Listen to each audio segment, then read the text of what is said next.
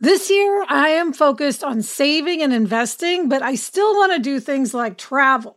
NerdWallet lets you compare top travel credit cards side by side to maximize your spending, some even offering 10 times points on your spending, which means you could end up with a free flight or maybe a better hotel room. So, what could future you do with smarter financial decisions? Compare and find smarter credit cards, savings accounts, and more today at nerdwallet.com. Nerdwallet, finance smarter. Reminder credit is subject to lender approval and terms apply. Gretch, I know from my own experience that baby making is not always simple. There is a lack of knowledge surrounding how to get pregnant. And when you want to conceive, there can be a lack of understanding and resources.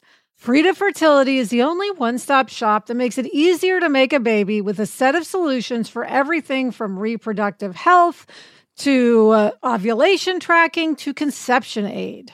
Frida is simplifying the journey to parenthood with products that help you go from trying to making a baby. Frida products are innovative, easy to use, and accessible, from ovulation prediction to at home insemination kits.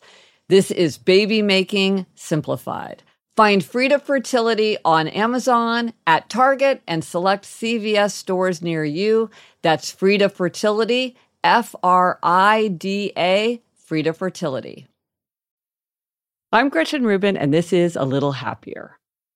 I recently traveled to Washington, D.C. to attend an event called Clerks at 100.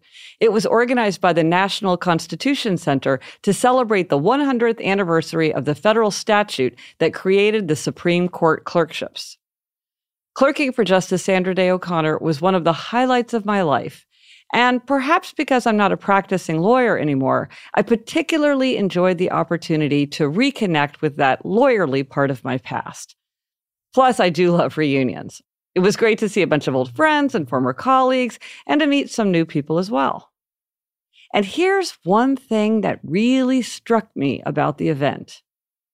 There was a huge dinner at the National Portrait Gallery with table after table of former clerks and also some justices.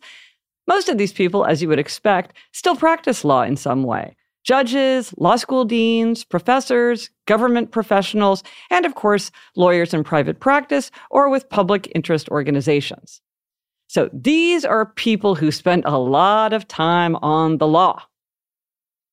Now, sometimes at dinners like these, guests receive some kind of memento item, a keepsake to take home. And I saw that each seat at my table had a small flat box, and for some reason, without looking, I just assumed that these boxes held bars of chocolate. The box just had that look, and so often this kind of little gifty is some form of candy. I don't eat sugar, so I didn't want it. I said to the friend sitting next to me who has young children, Would you like to take my gift home for your kids? She looked surprised and said, Don't you want it yourself? Well, what is it? I asked. Look inside, she said and I opened the box and saw that it was a leather bound, pocket sized copy of the Constitution. It was beautifully made and very cunning. Yes, I do want it, I said, and I slipped it into my bag so I wouldn't forget it. And while I had experienced my America feeling many times throughout the event, which was devoted to the workings of the Supreme Court, I felt my America feeling most strongly on my way out because I really did get a little choked up when I looked around to notice what was happening. Usually, in situations like this, a lot of gifts are left on the table. People just don't bother with them. Here, not only was everyone taking the gift at their own seat, I saw many people prowling between tables to see if they could spot a box that had been overlooked and hadn't been picked up. After all these years of study and practice, after all this time, all this experience, all these lawyers wanted that copy of the Constitution. The Constitution isn't like anything else in the world. I feel that way. And it made me very happy to see that everyone in the room, all these longtime lawyers, still felt that way too.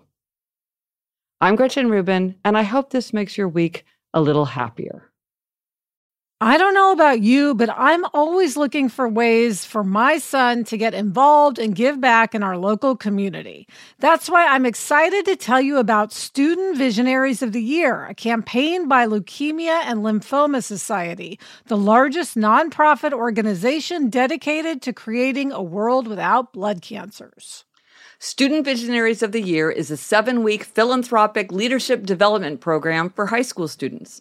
Participants form strong teams and fundraise in honor of a pediatric blood cancer survivor in their local community. This program is transformative. It not only helps students develop valuable life skills like project management, communication, financial literacy, and entrepreneurship, not to mention it looks great on college applications, but most importantly, is also a chance for them to engage in meaningful work within their community and make a real impact on blood cancer patients and their families.